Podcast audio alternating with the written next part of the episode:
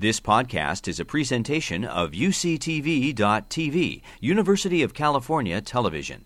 Like what you learn? Help others discover U C T V podcasts by leaving a comment or rating in iTunes. One question for the audience I wanted to start with is, how many of you have ever had neck pain or back pain? That's the response I was expecting. And then how? The second question is, who felt like they looked like the person on the left when they were younger, and now as they've gotten older, their posture hasn't gotten better? Yeah. So tonight, um, I'm going to try to give you a thousand-foot overview to the spine. There's a lot to cover, but I'd like to break it down so that it's easy, easily digestible. Um, I'm going to describe spinal etiologies of back and neck pain, and then also clarify treatment options for degenerative disc disease, uh, kyphosis, or that posture of leaning forward, as well as scoliosis, or sidewards bending of the spine, and then also touch upon osteoporosis in terms of its diagnosis as well as its management. So in order to understand the abnormal, we have to define the normal. This is uh, very basic, but the spine is made up of uh, several sections. The cervical spine, uh, made up of seven vertebrae. The thoracic spine, made up of twelve vertebrae. The lumbar spine, made up of five. And then the sacrum uh, and the coccyx are your tailbone. Um, this is the normal posture of the spine as well. So there's alternating curvatures. Um, and when you look at someone, from, at least from the side and then from the back, the spine is straight. Each of these segments of the spine is made up of different um, different parts. And just so we define um, the vertebral segment, um, we can see here that the vertebral body is in pink. The vertebral discs are in between the vertebral bodies. The joints, which are called the facet joints, there's two of them at each level um, in the back. There's a spinous process, and the spinous process attaches to the lamina, Uh, which will be important uh, when we talk about uh, pathology of the spine. And then the holes, um, this is where the nerves come out. And if we look further at each of the individual segments, uh, looking at the disc, there are two layers of the disc. There's the outer core, um, which is called the annulus fibrosus, which is a, and the inner core um, is called the nucleus pulposus. And you can think of it like a donut. So the donut, a jelly-filled donut, the jelly is the nucleus pulposus, and then the dough is the annulus fibrosus on the side. If we look at the vertebral body, it also has two uh, major parts to it. One is the cortical bone, which is the hard shell to the bone, and then there's also what's called the trabecular bone, which is the inner uh, portion of it, and this is spongy. That's where the bone marrow is. And the spine has significant flexibility and allows for a lot of motion because of each of these segments uh, connected by the joints. You can have flexion, extension shown in the upper left-hand corner there. Uh, the bottom left uh, shows lateral bending as well as rotation. And uh, you can see that when the spine bends forward and backwards, um, it, it distributes the pressure on the discs um, pretty evenly depending on which way you bend. However, when you start to age, this pressure changes. And the reason for this is because um, with age, the disc starts to lose water, starts to become stiffer, Uh, loses volume, and also loses nutrients. So you go from a relatively plump disc, um, healthy nucleus pulposus, um, a nice uh, thick annulus fibrosus, and then it becomes quite a bit thinner and, and drier. And this changes the biomechanics on the spine. And we see on the left-hand side here, the force distributions are relatively even within the discs. But on the far right, we start to see that with a degenerated disc, there, the pressure starts to increase in the back of the spine. And it starts to put more pressure on those facet joints. And when you get more pressure, abnormal loading, it can start to lead to arthritis. And so the you first start with degenerated disc. This puts more pressure on the back of the spine, uh, which leads to arthritis in the facets. And then this is a vicious cycle, because then it changes the biomechanics of the disc, and it makes the disc degeneration worse, which then narrows the disc even further, changes the biomechanics of the spine, and then leads to more pressure on the back of the spine. Um, and so it's a, it's a very slow process, that, but over ten, twenty, thirty years. Um, this process usually starts around forty or fifty years old, or probably earlier depending on your genetics. So you can imagine by the age of sixty or seventy, there's quite a bit of degeneration.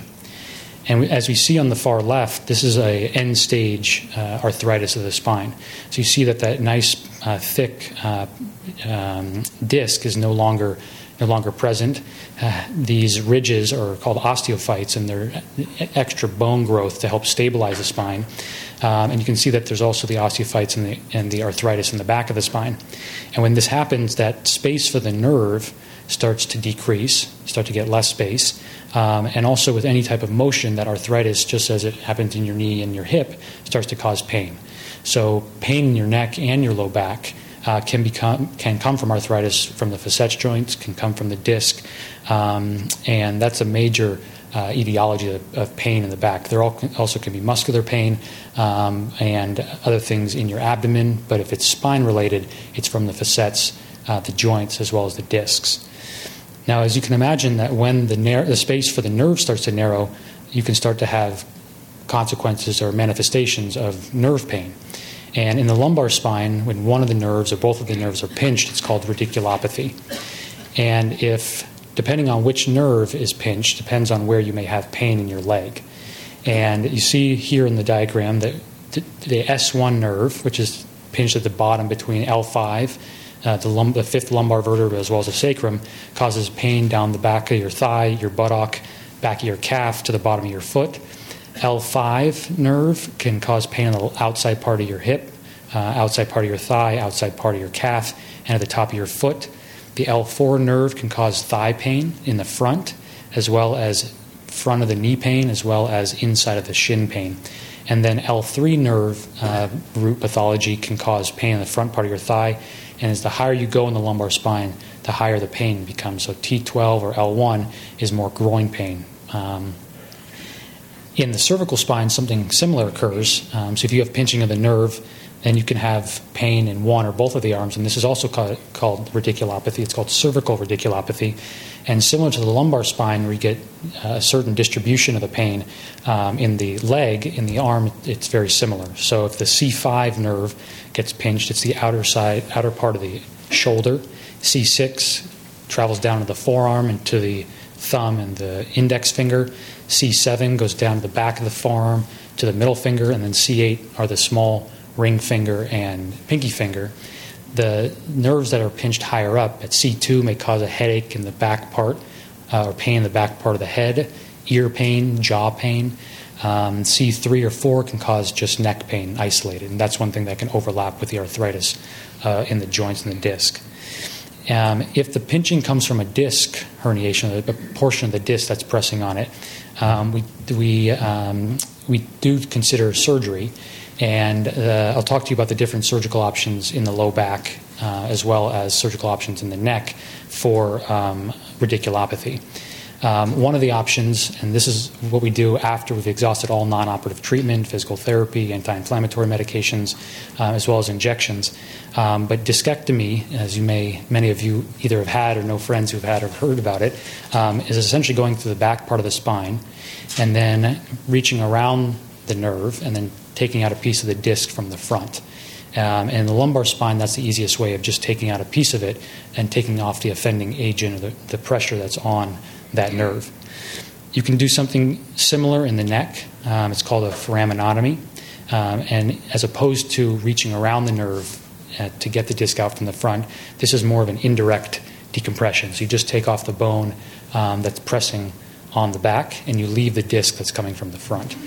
Now, if the di- you want to take out the disc, the figure on the right is called an anterior cervical discectomy infusion. Uh, and this is where you take out the entire disc, take out the The, the disc that's pressing on that nerve, and then put a piece of bone graft or a cage um, to stabilize it, as well as a plate on the front. Now, we talked about pain in one or both of the legs um, in a very specific nerve root distribution.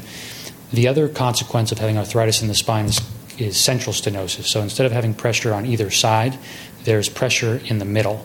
Um, and you can see here that that occurs because of the arthritis that starts to um, cause Uh, thickening of the ligaments, and so the canal, which starts off as a circle, as the arthritis grows, the canal starts to get smaller and smaller. And when this occurs, it can cause symptoms also in both legs, but in a very different uh, type of um, pattern. And the very classic presentation is what's shown here, is where when you get up and you start to walk, you start to get pain in your buttock, in your back of your thighs, down the back of your calves, and then it's relieved when you bend forward or sit down. So you may be at the grocery store and see people leaning on grocery carts. Part of the reason that occurs is so they can open up the canal um, so that their nerves have, have more room. Again, in terms of treatment, we start with physical therapy, injections, anti-inflammatory medications, and really when it gets to the point where walking is extremely difficult um, and people can only walk half a block or a block because of that pain in their in their buttock and their thighs, do we consider surgery. Um, the two major categories of surgery, and there's a lot of nuances to this, but the two major categories are just removing the bone from the back to give the pressure, give the nerves um, more room. And that's called a, a laminectomy. And then the in addition to, to doing a laminectomy, you can also put screws and rods in and also put bone graft, uh, and that's called a, a fusion, a posterior instrumentation and fusion. And usually this is reserved, the screws and the rods are reserved for times when there may be instability, so when one of the vertebrae slipped forward on the other one, um, or if patient, or patients have had previous operations uh, where if taking away more bone may result in instability. Um, but there's a lot of other nuances that go into deciding uh, whether to do, just do a decompression or also doing an instrumentation and fusion. So just as we talked about uh, central um, pressure on the nerves in the lumbar spine and the low back, when you get central pressure in the neck, it causes different symptoms. And the reason for that is because the neck is where the spinal cord is, whereas in the low back, it's where the, just the nerve roots are. And you can see here on the left side, that's a relatively normal spinal canal in the cervical spine. And then when you start to get the arthritis, the, the disc degeneration in the front, as well as the uh, hypertrophy and growth of the soft tissues in the back, it starts to put pressure on the front and the back of the spinal cord. And you can see that this can happen at one level, or as shown on the M R I on the right, can really happen at multiple levels. And this is the symptoms that are a consequence or a result of this are cervical myelopathy. And in the box down here are the major symptoms, and they're relatively vague um, because a lot of other things can also cause very similar symptoms. So numbness or tingling in the fingers, hands, and arms. So a lot of times this is confused with carpal tunnel syndrome or pressure on the nerve um, around the elbow, cubital tunnel, imbalance, poor coordination, clumsiness, um, dropping objects, difficulty with fine motor skills like buttoning your shirt, uh, buttoning your pants, picking up coins, or even your handwriting changes, um, and also difficulty grasping objects, so not being able to pick up coins from your pocket. So just feeling clumsy, and and some people describe it as feeling drunk all the time. The treatment for cervical myelopathy is um, a little bit different um, than the lumbar spine, and there's three major options. One is the A C D F, or the anterior cervical discectomy and fusion, which we talked about being a treatment for radiculopathy as well, where you take out the entire disc, take off the pressure from the spinal cord from the front, and then put the bone graft or the cage in, as well as a plate. And then there's two types of operations from the back part of the neck. One is called a laminectomy and fusion uh, with instrumentation, and the other one's called a laminoplasty. And in the middle, the laminectomy, fusion, and instrumentation, similar to what we saw in the lumbar spine, it's taking off the lamina, essentially the roof um, that's causing pressure from the back, and then putting screws and rods in to stabilize the spine. In the past, a laminectomy alone used to be performed, but what was shown is that over time, the neck starts to fall forward. And I'll show you a picture of someone who had just had a laminectomy and the consequences of just doing that. So now um, the strong recommendation is that if you're going to have a laminectomy in the neck, you also have instrumentation and fusion to help stabilize it. Laminoplasty is an alternative technique that was developed in Japan to help maintain motion of the cervical spine, but also give it some stability. And as you can see in the upper right-hand corner, this, instead of taking off the entire roof, the entire lamina, you make a cut on one side here, then you make a trough or a half cut on this side, and then you open it like a door. Um, and it's called an open door laminoplasty. And then in order to hold the door open, a number of techniques have been tried. Some people will put a suture around the top here and try to uh, hold it open from this side. But a more stable construct is to put a plate that either is connected to uh, a bone graft or not, to put that bone graft and that plate in between the open aspect of the door and then secure the plate to the bone. And you can see that here. So it opens the canal. but then it provides fixation um, on both sides of the door. And both are very, very um, uh, effective treatments for cervical myelopathy. Uh, there are some nuances when it comes to choosing which one to do.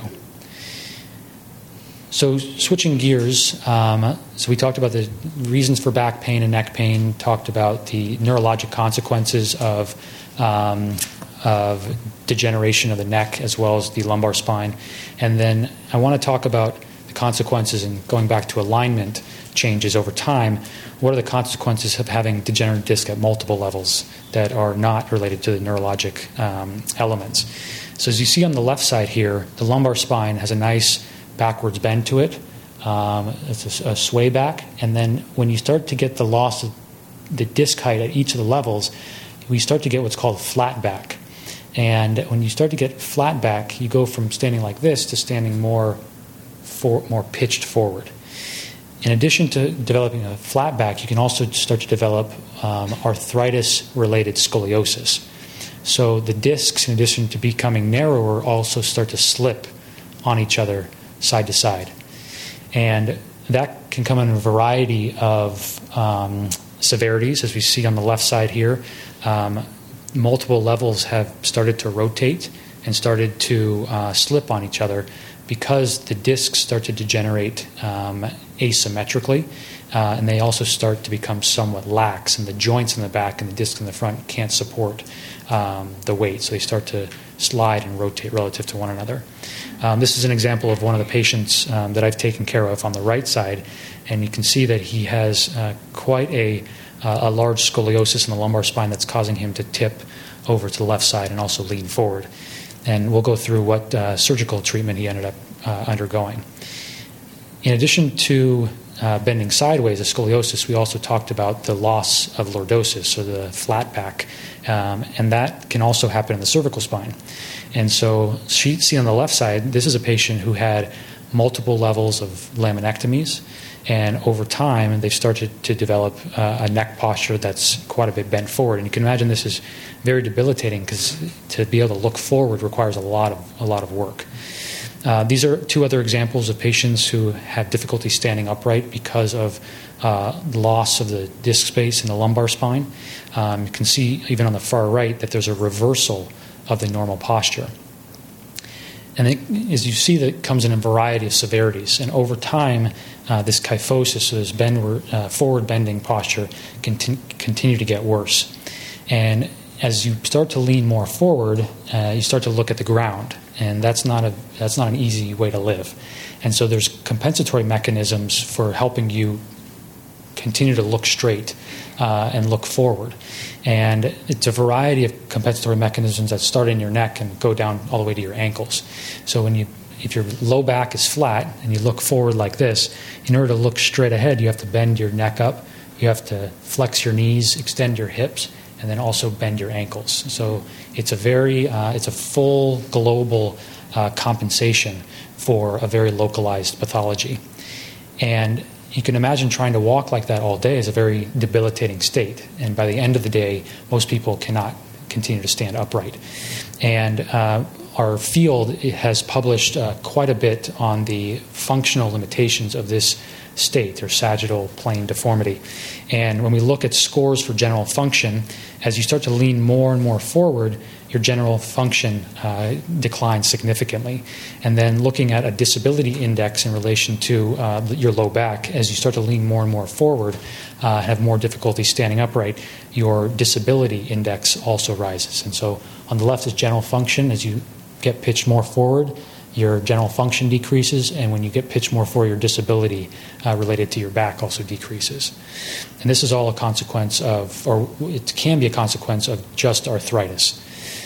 Now, another common cause of dif- difficulty standing upright or loss of um, the normal curvature of the back and kyphosis are compression fractures. And this is often caused by osteoporosis. And osteoporosis, if we go back to looking at the two parts to the vertebral body, um, is really a, a problem within the trabecular bone, or that inner spongy part where the bone marrow is. And shown on the left is the normal architecture of the trabecular bone. And you can see that there are um, pockets within the bone. And then in a patient who has osteoporosis, those pockets are quite a bit larger, and it's because of the loss of that trabecular bone. And this can be for a variety of reasons. It happens in males and females. Uh, more common in um, uh, in females, postmenopausal, uh, because estrogen is a major um, driver and important contributor to the maintenance of bone health. So estrogen deficiency causes bone loss, uh, low calcium diets, um, and uh, really a, a variety of other metabolic disorders that essentially remove calcium from the bone um, or decrease your ability to Uh, absorb calcium, um, but a, a big driver of this uh, in general is estrogen deficiency. And similar to arthritis at multiple levels causing difficulty standing upright, um, osteoporosis can also result in this. And this is a, uh, we've seen this in many patients that have compression fractures at multiple parts of their spine start to have difficulty uh, standing upright because each of those vertebral bodies have lost their own height and collapsed forward. Osteoporosis, in terms of the diagnosis, um, is with a DEXA scan. And um, if you have ever had a DEXA scan, it gives you three. It gives you a T-score and a Z-score. The T-score is uh, is more important, um, and it really falls into three categories. One is um, a score that's positive or up to negative one. That's considered normal. An osteopenia is considered between negative one and negative two point five. And then osteoporosis is when the score, the T-score is less than negative two point five. So the more negative you get, the more brittle your bones are. And the treatment recommendations are uh, diet changes for patients with osteopenia, calcium and vitamin D, and then pharma- pharmacologic treatment is um, indicated in patients with osteoporosis. Now, I wanted to go through a couple of the different types of uh, pharmacologic treatments for osteoporosis and talk about which parts of bone regeneration and bone um, health they target. So in the in all of our bones, there's two major types of bone cells. The red here are called osteoclasts, and clasts break down bone. And the green cells are osteoblasts. They form bone. Um, and... When the bone is broken down, this is a normal remodeling. Our bones are going through this all day, every day. Um, when the bone is resorbed, it's then regenerated, and then the new bone is then resorbed, and this maintains the integrity uh, and the strength. One class of the um, medications that targets osteoporosis are called anti-resorptive medications, the bisphosphonates, and these target the osteoclasts, so they prevent the breakdown of bone. The other side of the of the, of the um, focus on bone formation or stimulation. Um, one common medication is called Forteo. It's an anabolic uh, parathyroid hormone uh, and also pro-estrogens.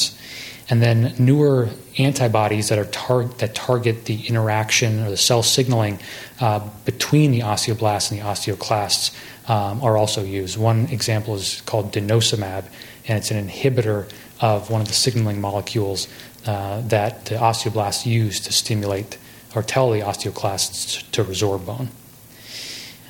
Uh, if we look at the efficacy of various oste- anti-osteoporotic drugs in, the fra- in fracture prevention in general, as well as regaining bone mineral density, the B M D of the spine, um, we see that the Forteo or teriparatide down at the bottom here is um, the most efficacious in terms of uh, increasing spine bone mineral density gain. Uh, and this is a medication that if someone has osteoporosis and they end up requiring uh, or considering doing a fusion and instrumentation on them, um, this is something that we'd like to start at least uh, several weeks, if not several months, b- before undergoing the operation. Um, you can see that it increases spine bone mineral density by about ten to fifteen percent, where the bisphosphonates or the anti-resorptive medications are all less than ten percent. The denosumab is about five percent. Um, but in general, the other medications also have a good fracture reduction, not only for the spine, but also for the extremities, so um, wrists, hips, et cetera. Um, but I would say probably the most efficacious for that is zoledronate, denosumab, and Forteo. And uh, um, We usually ask the endocrinologists or the primary care doctors to help manage this um, because there are some nuances in terms of monitoring uh, labs um, associated with bone health um, if you're on one of these medications.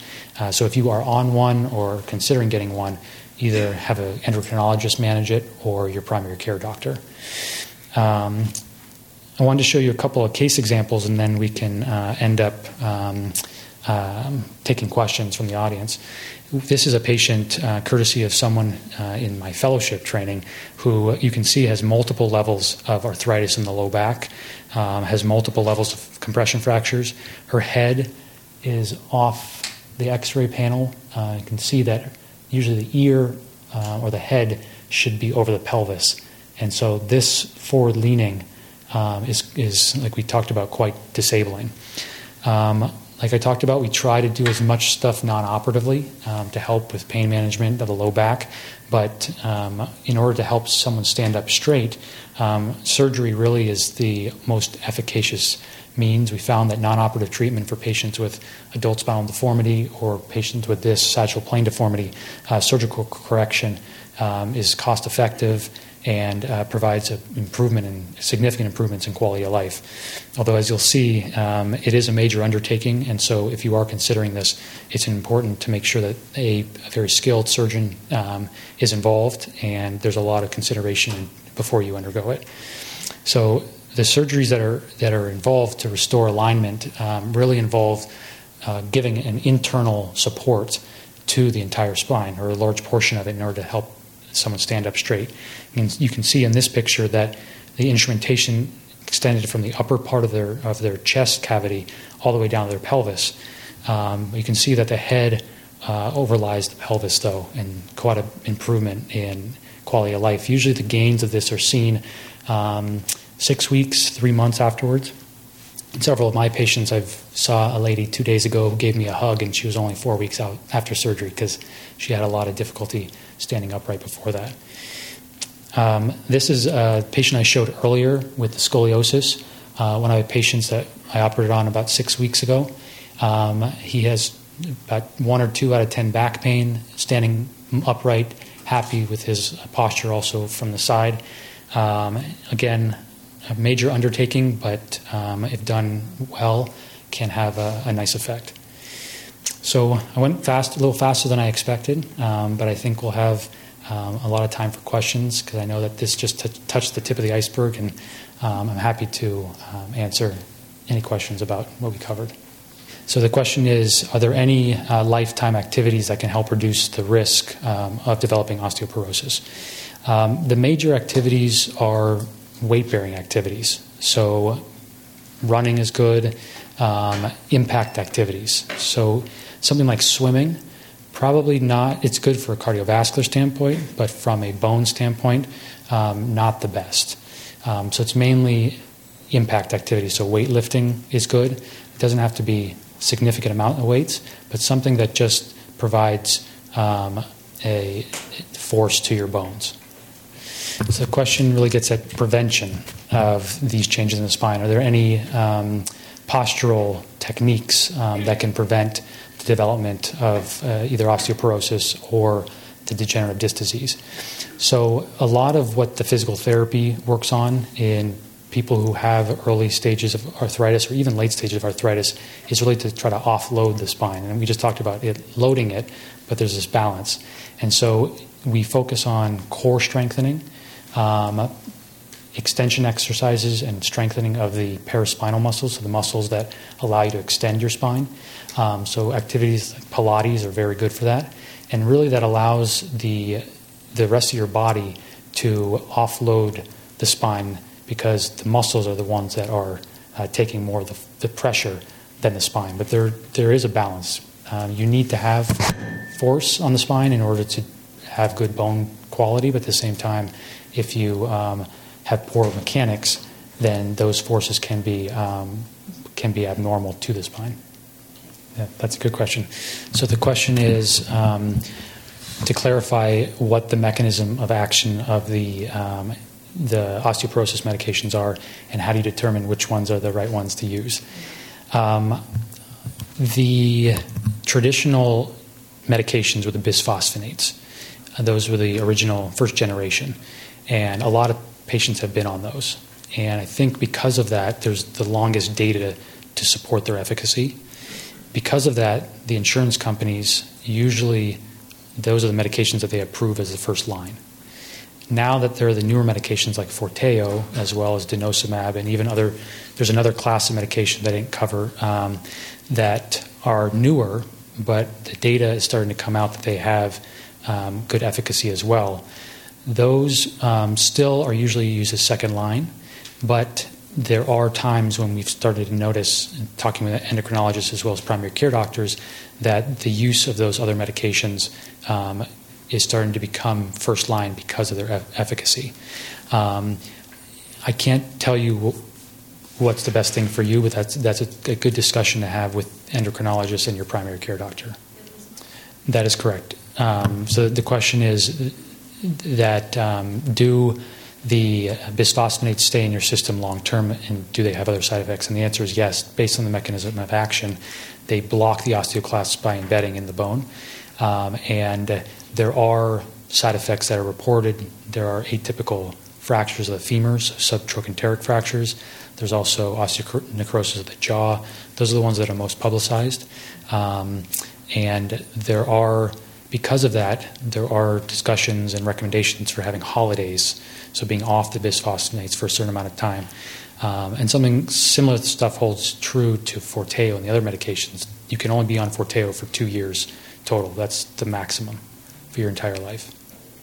Yes. So the question is, if you have pain in the leg, can you um, just reliably localize and pinpoint which area of the spine that may be causing that pain?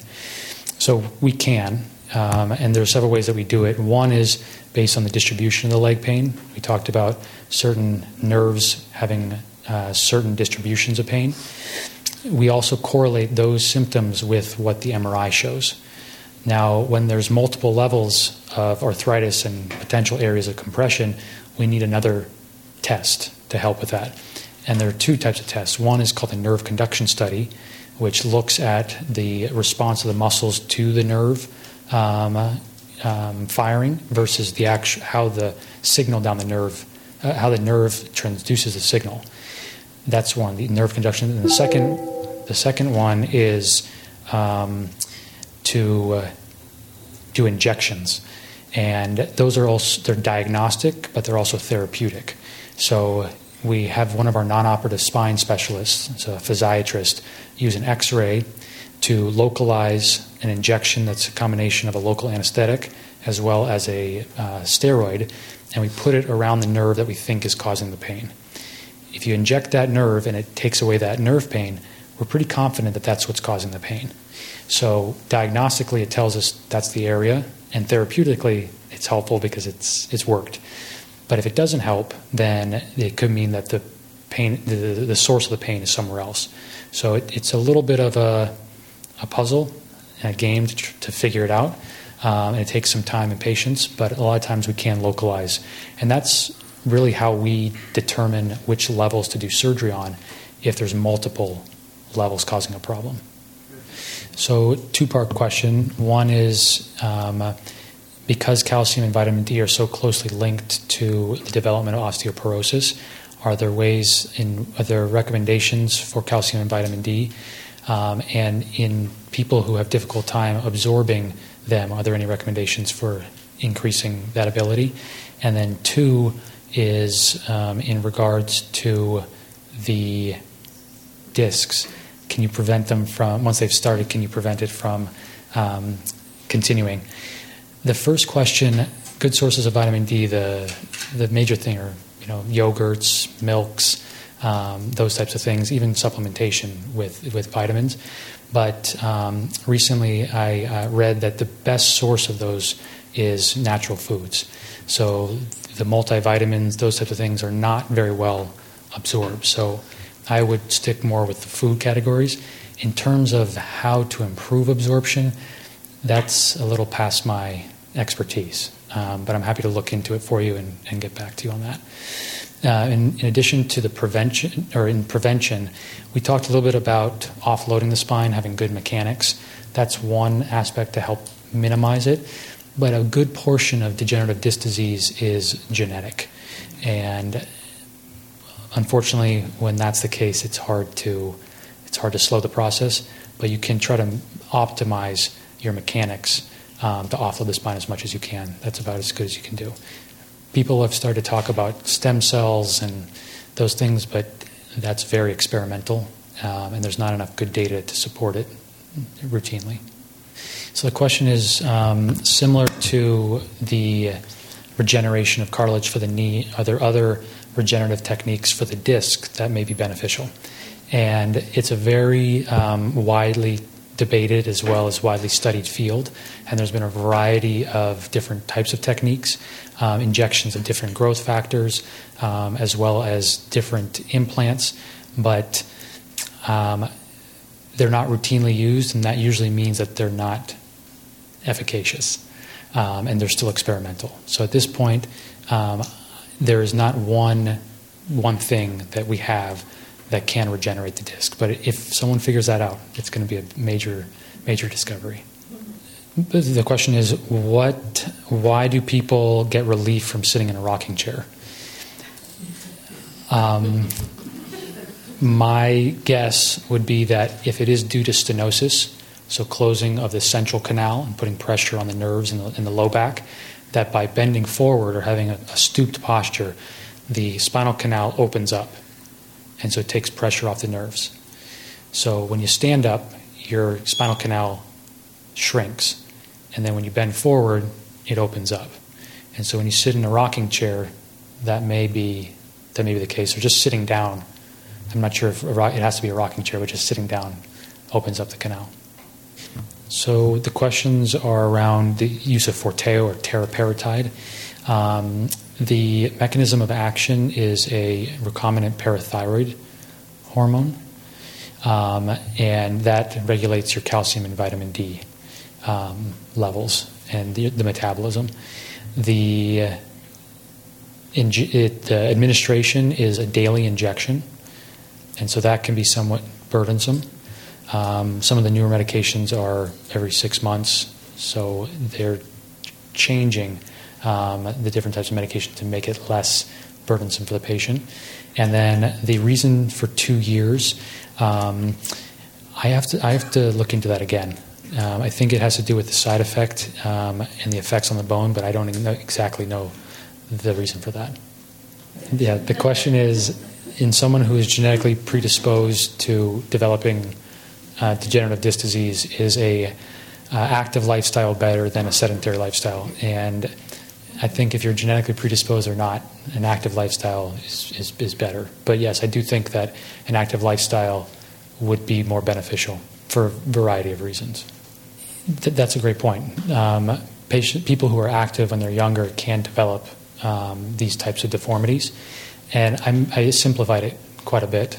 The deformity is due to bone quality and also degenerative disc disease, but it's also a combination of muscle strength, Um, and uh, other um, balance, you know, uh, having a disequilibrium. So there's a lot of factors that go into it. Um, and there are people who are just predisposed to developing develop, uh, de- degenerative disc disease as well as osteoporosis.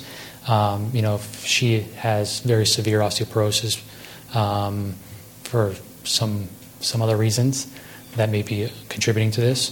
But you are correct that an active lifestyle doesn't necessarily prevent it. But I think someone should live an active lifestyle for a variety of other reasons. So the question is, what does it mean to break your back? Um, so there's a lot of words that describe the same thing. So a fracture is the same as a broken bone. So breaking your back means a, a fracture. It can be a compression fracture, which means that only the front part of the vertebral body, the bone has been fractured, has been collapsed. There, are, that's the most on the severity. That's the most mild form of fracture. There's also what's called a burst fracture, which is more of an axial compression, uh, and involves the front part as well as the middle part of the vertebral body.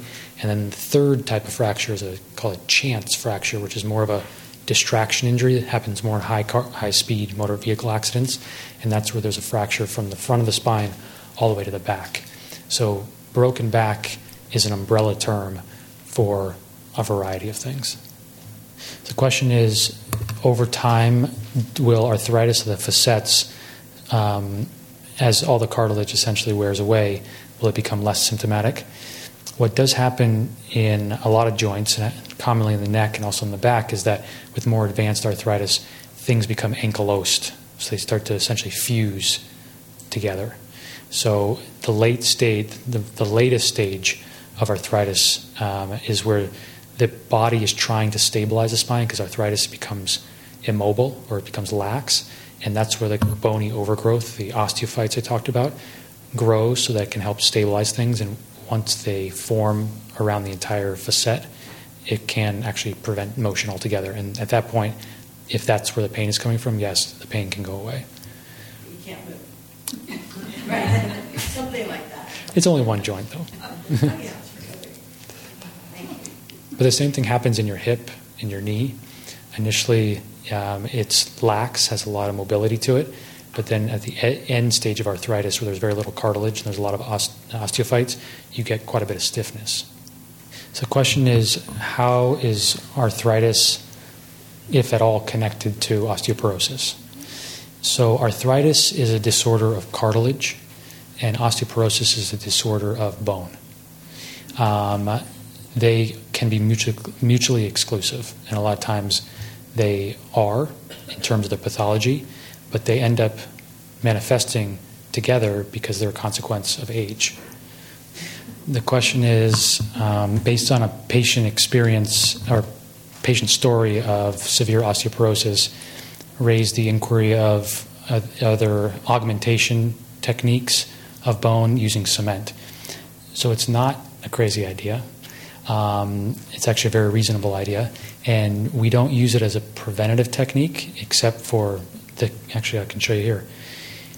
In this patient, you see these white areas here and in here, that's cement. And we use that to prevent fractures at the top of these constructs uh, because when you go from a transition of stiffness to non-stiff or mobile, there's a lot more pressure on the top vertebra, and in patients who are older, there's a risk of having a fracture at the top. So cement augmentation we do quite commonly now um, in these patients that are having surgery. Cement for, in other scenarios, is used more in the setting of the treatment of a fracture. So say someone has a compression fracture in their back. If after three months of not healing and there's still pain, and there's an M R I that de- essentially diagnoses that it hasn't healed, then cement, injecting cement to give it stability is indicated. Um, we also use it in the, in the trauma setting. So say someone has a proximal humerus fracture or, or a shoulder fracture um, or other areas. Some people will use cement as an augment, augmentation, but just as a preventative technique, we don't, we don't do it. Yeah, the question is, can other preventative techniques in as someone who has very severe osteoporosis to prevent a fracture? The trouble in that scenario is you don't know where it's going to fracture. And so you can't prophylactically cement everything. Yeah. But there are there are children. Um, one disorder is called osteogenesis imperfecta. It's a disorder of collagen where there's varying severities, but those children, even just moving them, can have a fracture of their bones. And there are times when there is an indication for prophylactic nailing of femurs and other bones, but in adults that's not um, that's not done. The question is, in someone who's on a medication such as prednisone that may that is known to cause uh, fragile bones, are there any other preventative techniques to that you can take to prevent fractures? Not many, other than what we've talked about before, the calcium, vitamin D. Um, but yes, patients who have autoimmune disorders, rheumatoid, or um, other disorders that require being on steroids, those patients are very high risk of fractures. And again, to the uh, woman's point in the back, we don't prophylactically, at least from a surgical standpoint, prevent those. It, it ends up being more reactionary than preventative. So the question is, are there are different beds better for your back? And I don't think there's any studies looking at that. Um, I tell people, let pain be your guide. If there's a certain type of mattress doesn't uh, fit you well, or you don't like sleeping on it, then I would adjust. But there's not one in particular that's better for you. Sure. The question is, why is Pilates good for um, for prevention of some of these spinal diseases? Um, there's no documentation that it's good. It's just along the lines of physical therapy that it's good for core strengthening and helping strengthen your muscles in your in your back, um, just based on the activities that are involved in in it. But I'm not aware of any studies that compare Pilates to physical therapy, uh, specific other types of physical therapy programs. But it's something that anecdotally patients seem to um, seem to find has worked. So the question is uh, yoga's effectiveness for um, prevention of these. I think that it, A, maintains good uh, muscle control, which is important. Um, it works on flexibility, which also can be good. Um, but again, I would use pain as your guide. If you have back pain or neck pain and those activities are making that worse, then I would be cautious. But nothing that's documented uh, that, that I'm aware of that um, can prevent this process from progressing. The question is, what amount of calcium is recommended? Um, and there's a variety of different quantities. Um, I can't say one thing in particular because it, it's going to vary person to person. Um, so I would have to defer to your primary care doctor based on your other uh, medical conditions um, to to ask them about that. So the question is, what um, what are your thoughts about taking uh, collagen uh, supplementation for cartilage and bone health? So a lot of the data and literature supporting um, collagen supplementation is for arthritis of the knees and the hips.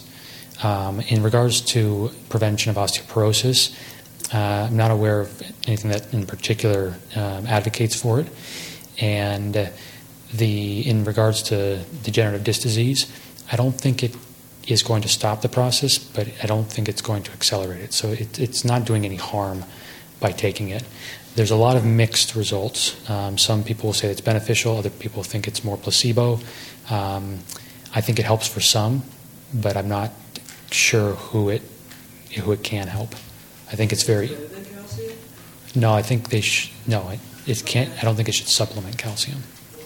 So the question gets at the whole concept of no pain, no gain, and when is it actually, uh, when, when should pain be uh, a signal to stop? Um, pain that is worrisome is usually pain that is continuous, that's progressive, getting worse, and also occurs at night and keeps you awake. Um, those are the three major red flags that I would, uh, that I prescribe to. Um, if I am understanding the question correctly, is are there resources to assess the comparative effectiveness of non-operative and operative management f- for um, for spinal pain? There are.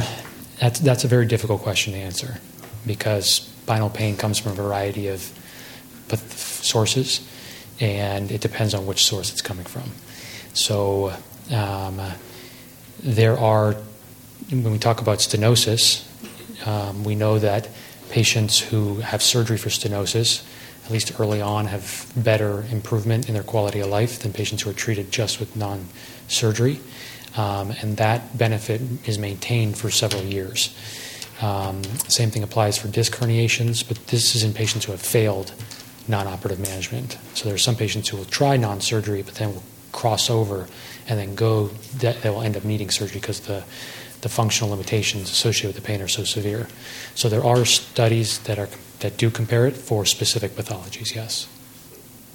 And if you want to read about those, uh, it's called the SPORT trials.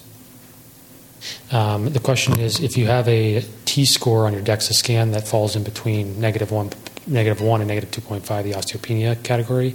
Um, how often should you have it tested? Um, and uh, the answer to that is when you, I think insurance only covers DEXA scans every two years. I think that if you're at a score that is close to being osteoporotic and you are at an advanced age, say seventy, even sixty-five years old or above, um, and you're not taking an anti-resorptive medication, that I think it would be beneficial to be tested, because if you do fall into the osteoporotic category, um, if it's caught somewhat early, then you can be started on a medication. Whereas if you become very osteoporotic, some people become T-scores of negative four, four and a half, getting back into that osteopenia range is going to be a lot more challenging. So yes, I think you should. Uh, the question is, um, in people who carry bags, will that increase their risk of having a, a sided a sidedness to their back problems? Um, I don't think so. Yeah, that's a good question. Um, the question is, what do you think are the um, the risks of having chiropractic therapy in elderly age? So I think chiropractic care helps um, some people. Um, I don't think that it is a risky endeavor when it comes to your low back. When it's done in the neck, uh, I think it has to be done with extreme caution. And the reason I say that is because Uh, there are reports of people having strokes um, from or worsening neurologic uh, symptoms or new neurologic symptoms uh, with manipulation of the neck, because two of the arteries that supply your brain run within the neck, within the bones of the, of the cervical spine. So when people ask me that in the clinic, I say I think it's okay, I, I'm okay with you doing it in your lumbar spine, but in your neck, um, I think there's a, there's a risk. Any other questions? You've been listening to a podcast by University of California Television. For more information about this program or U C T V, visit us online at U C T V dot T V.